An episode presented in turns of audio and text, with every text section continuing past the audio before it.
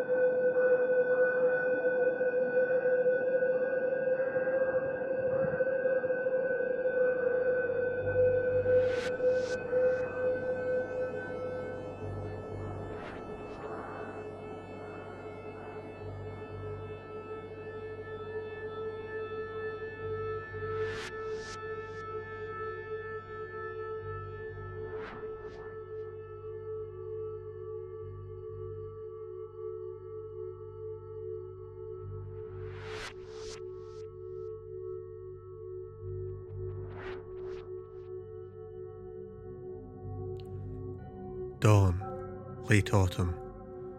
Colours burn against the hard black ground.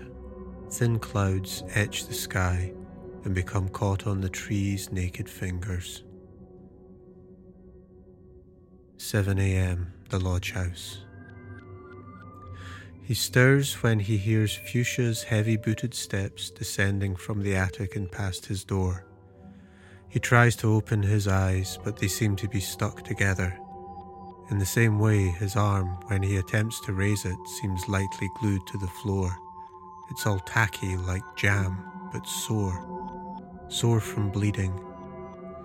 And so he wakes to the full pain, pushing in on him in throbbing waves on a hangover tide. Fuchsia's voice from the other side of the door. You are coming with me to the tower today, yes? That was the plan, and it still is, and so it will be, yes? He remains dedicated to her and would not do anything that would allow her to disappear back into the smelly yellow pages of a crumbling book on a forgotten shelf. Five minutes, he calls out. His tongue is bitter raw and swollen, but she'll get the meaning and the sense of what he said.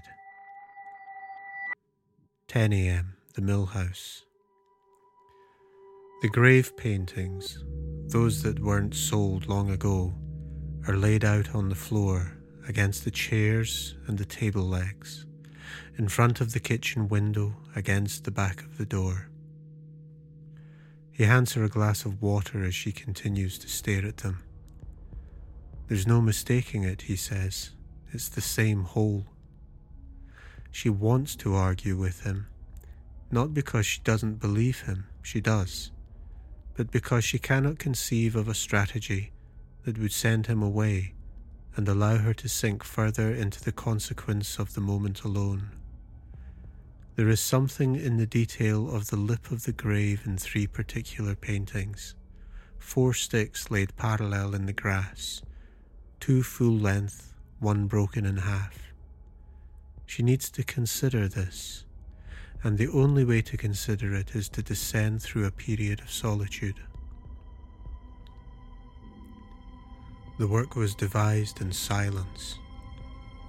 Like all work, the process had begun with some manifestation of intent, but only became pure when it left her hands, like some repaired animal, and took its own course into the thickets. Her role from that point on was to follow where the work led and to be passive and courageous. Too often, the process is viewed as one way. The artist goes in, the artist uncovers true work hidden, the artist returns with a compelling vision and renders it accordingly.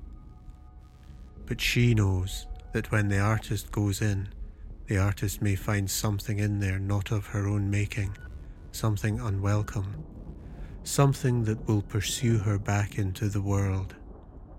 So care must be taken in crossing any threshold.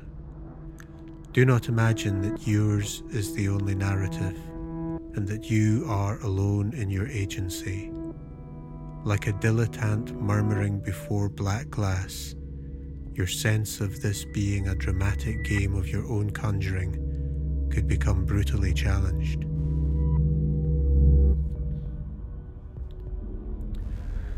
Noon, the high cottage before Black Hill. She returns to the open grave with a long handled rake and a shovel. The day is bright, though she notes thin curls of mist playfully caressing the high shoulder of the hill. So, whilst bright, the air feels damp, and her body remains on the edge of shivering as she approaches the lip of the hole. Of course, the wasps are going to get angry and attack her. She knows this, just as she knows that she must do it. The only thing that remains unclear to her is why. The rake hits the upper curve of the convoluted form, and the nest immediately crumbles to fine powder. It is desiccated, parched, like it has been laid out in a windless desert for millennia. A gasp, a sigh, and a cloud of wasps turning in a thick, roiling, dark murmuration rises like oil to the surface of the grave. But it does not spill over the edge or rise to her hand still gripping the handle of the rake. She stares enraptured by the seething, thrumming spectacle. Behind her, back across the marsh, over the picket fence and into the coop, the tapping from within an egg, cozy under an expectant hen, becomes more committed. The hen stirs, feeling the heat grow from under her belly. The egg cracks, a sound midway between a cry and a tinnitus whistle stirs her feathers. The coop fills with a fine orange mist and a reek of spoiled milk. The comb on the hen's head changes in a second from engorged red to a sickly grey. A second later, and she has expired and emptied her warm entrails onto the crown of the breaking egg and its dismal contents. 1 pm, Lennox Tower. Fuchsia sits in the high arch in the ruined tower. Three crows perch on the ivy spilling in through the window hole by her side. He looks up at her, waits for her to turn to her birds, and spits blood while she faces the other way. At some point along the walk, he managed with concentration to translate the stinging pain left by the obsidian cuts on his skin to scream in harmony, a kind of symphonic corporeal overture that marked his body as the border between something abused and something born, the membrane between the creation and the spoiled. She leads her little play, and the birds play their parts the doting nanny, the spiteful suitor. The third bird hops from its perch and swoops down towards him in a tattered flurry of rag feathers, and from the ground peers up at him with an accusing red eye. You know what you've done, don't you? the bird asks. Then, as though gagging, lifts its head back and puffs out its throat and gurgles, spits, and moves its breath around until it finds the sound it is seeking the thrum of an insect swarm. Fuchsia glares furiously as the swarming noise grows in volume and anger. No! She stamps her foot and as some loose masonry tumbles down, the crow hacks loudly and dissolves entirely into soot. He can remember enough to realize that whatever he found on the other side of the glass has come through. It is he himself who is the painting. He is standing, sore and cut, spitting blood and fighting the nauseating sense of a coming blackout in the midst of a painted landscape. He is conceived by a monstrous presence on the other side of the blackest glass. And there is nothing, he thinks as he looks at the sullen, pouting child in her furiously red dress. Nothing that he can do to put it right. 2.15 in the afternoon by the slow river. The carny men smoulder in the caravan doorways, half hidden in their self made shadows as the police appear in greater numbers and begin to tape off key areas. The old railway path, the river's edge, the old mill gateposts. Dead goldfish are tipped from polythene bags into the river, where they tumble into dark water to rest among the greasy stones, the little shoes. The police have brought their dogs, but the animals grow quickly hysterical and try to rip at their own muzzles with terrified forepaws. They turn in circles, trying to evade the biting stench, and yelp to be returned to the safety of the cages. The handler shares the fear, but the uniform forbids any display of doubt. He meets the stare of one of the Carney boys. The handler's a local boy, third generation in the force, and knows the show people well. Knows that they are descended from the quarrymen who long ago gouged a wound into the flank of Black Hill. The Carney man brews deeper shadow around his face until all that can be seen is the phosphor glint in an eye. 3:30 in the afternoon. Out back of gamekeeper's cottage, he swears he sees a tremor in the ground, tremor like a startled rabbit. He drops to his knees and closing his hand into a fist thrusts his forearm into the sod. When he pulls his hand free, he is clutching a key. A Tess Rose taps at the glass. A wasp scratches wood, looking for Murray, looking for Findlay.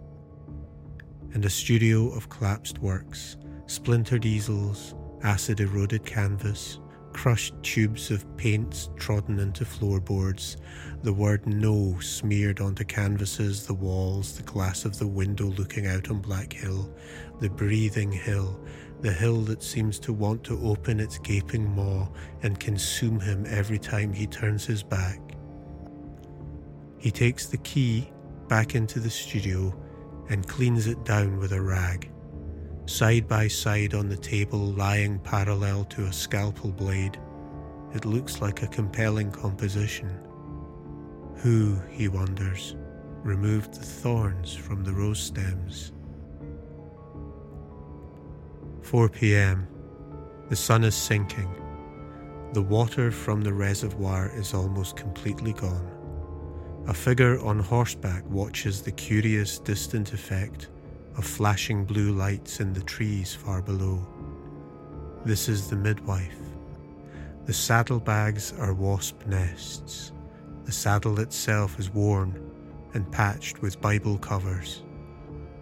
And as the gloaming begins to settle and the hill begins to breathe, the rider surveys the immediate landscape and sees a thin light, like misplaced dawn, arise from each grave.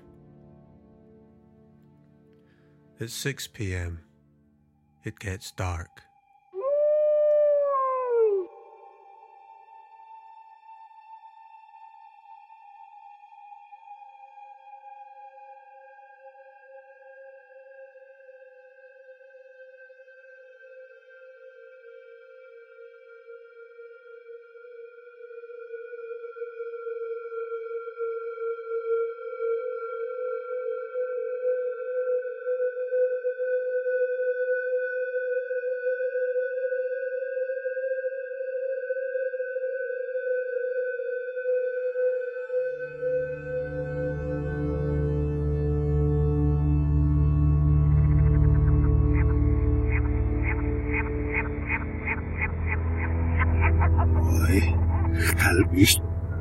Valeu!